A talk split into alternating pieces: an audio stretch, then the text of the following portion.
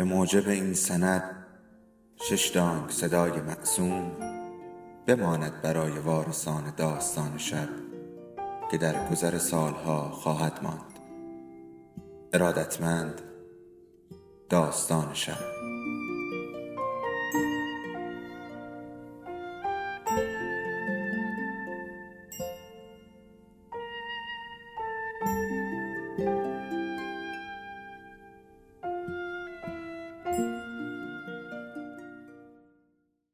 یکی بود یکی نبود.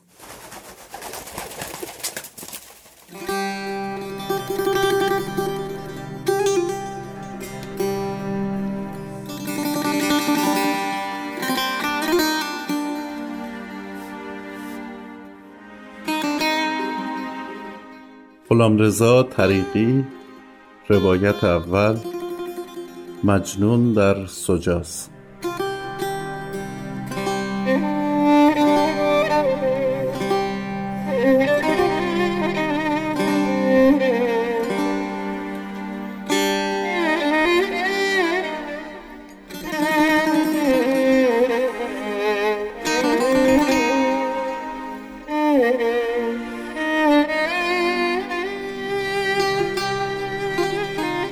شما احتمالا در قصه ها با او آشنا شده اید در شعرهایی که شاعران مختلف دربارهش گفتند اما من از نزدیک او را می شناختم سالها با او زندگی کرده بودم.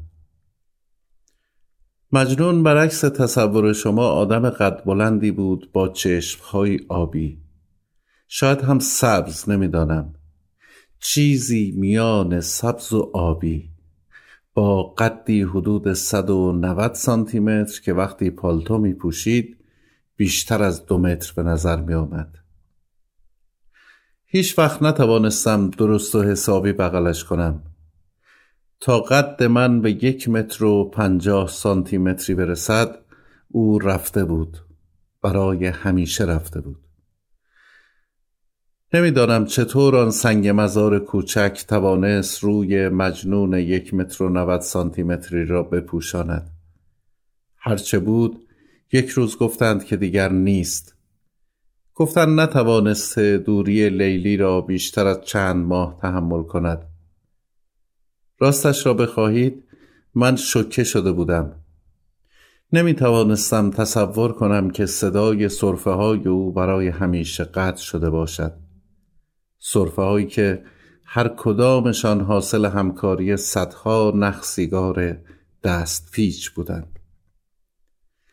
تصور کنید که منظره سیگار پیچیدن مجنون چقدر می‌تواند جذاب باشد. در حالی که روی تشکچه رو به حیات نشسته و در اتاق نیمه تاریک چوبی با ظرافت یک مینیاتوریست توتون را روی کاغذ کوچک سیگار میریزد. من این صحنه را بارها دیده بودم.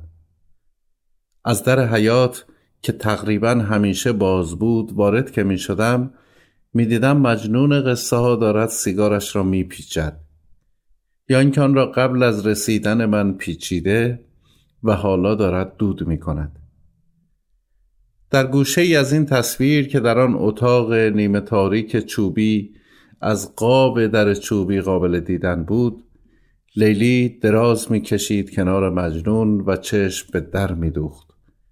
به انتظار نوه هایی که حاصل یک عمر زیستن او با مجنون بودند.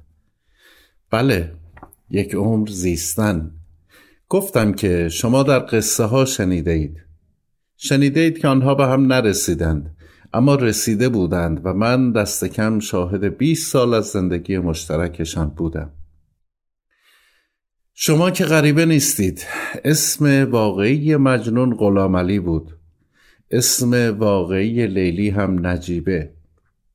برخلاف آنچه شاعرها به شما گفتند اصلا آنها قبل از ازدواج همدیگر را نمی شناختند بعد از ازدواج عاشق هم شده بودند. البته سهم مجنون در این سودا واقعا بیشتر بود. آن وقتها اصلا رسم نبوده که دختر و پسر قبل از ازدواج همدیگر را ببینند. پس نمی توانستند عاشق هم شده باشند. اتفاق مهمی که باعث شده بود عشق آنها اسطوره‌ای شود این بود که لیلی قصه ما پنج شش سال بعد از ازدواج گرفتار بیماری شده بود.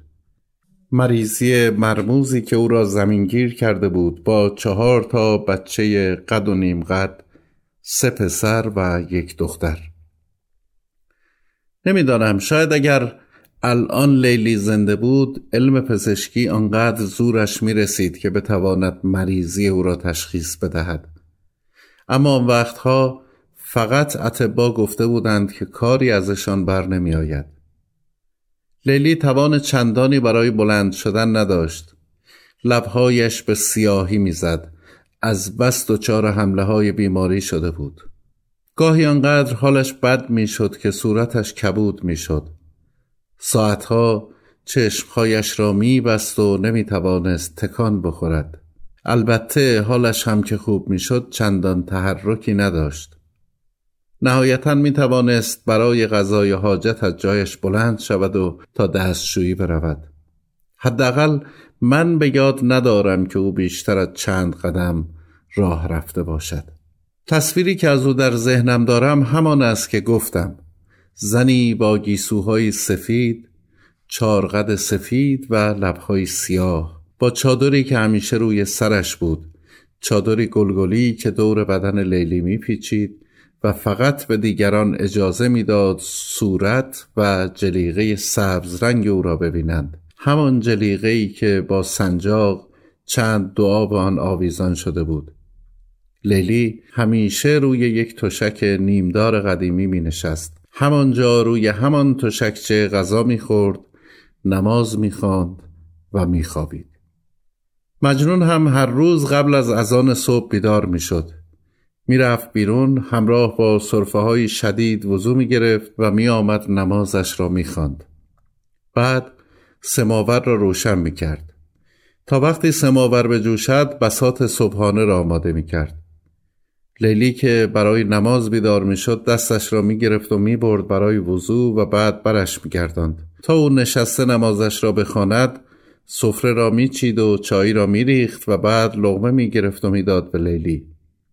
بعد قابلمه کوچکی میگذاشت روی چراغ سبز رنگ خوراکپزی و شعلهاش را کم می‌کرد تا برای نهار آماده بشود. آن وقت می‌رفت مغازش را که از حیات خانه راهی به آن باز می‌شد به روی مردم باز می‌کرد و کاسبیش را شروع می‌کرد. شرط میبندم اصلا نمی‌دانستید که مجنون مغازه داشته. البته از وقتی که من عقل رست شدم مغازش از تکوتا افتاده بود.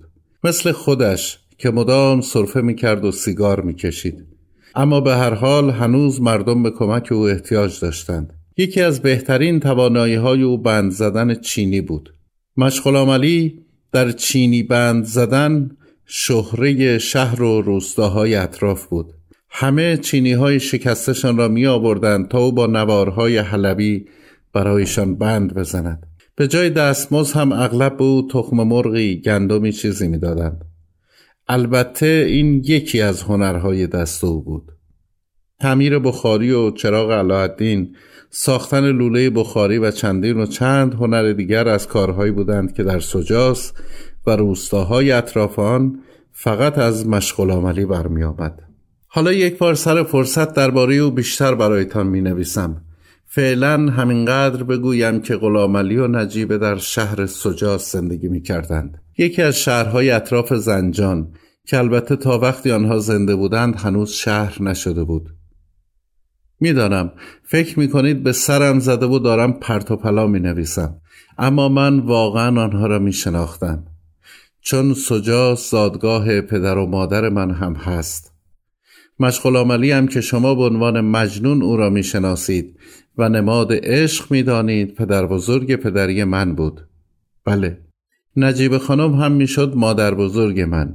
کسی که چهل سال از محبوب زمینگیر شدهش مثل گل مراقبت کند نماد عاشقی نیست؟ چهل سال غذا بپزد مغازه داری کند لباسهای معشوقش را بشوید. او را حمام ببرد دست رویش را تمیز کند خانه را جارو کند و خلاصه جای هر دو نفرشان زحمت بکشد مجنون عاشق قصه ها نیست.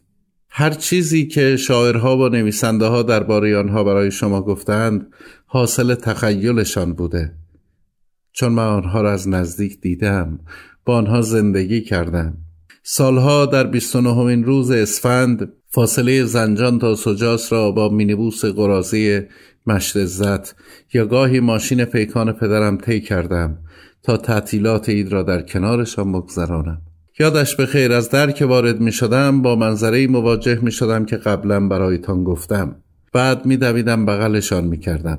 آنها هم مدام با صدای قربان علوم سنه موهایم را نوازش می کردند.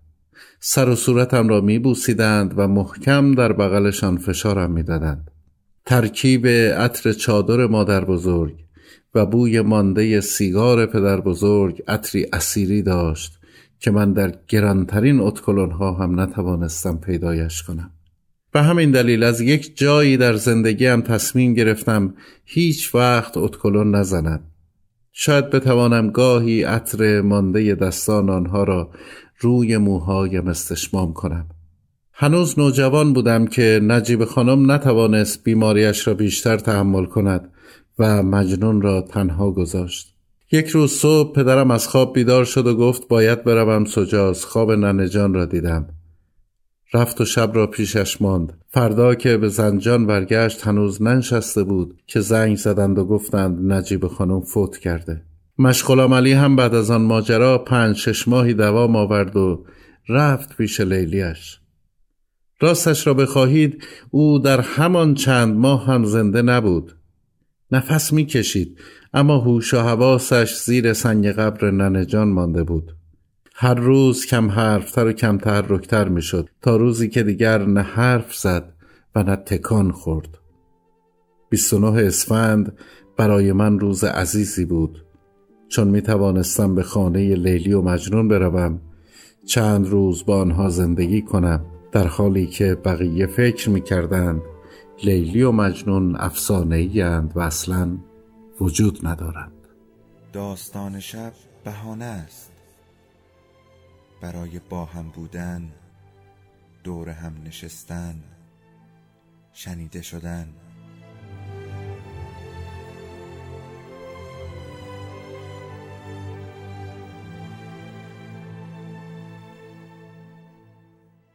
صدای افسانه ها رو میشنویم.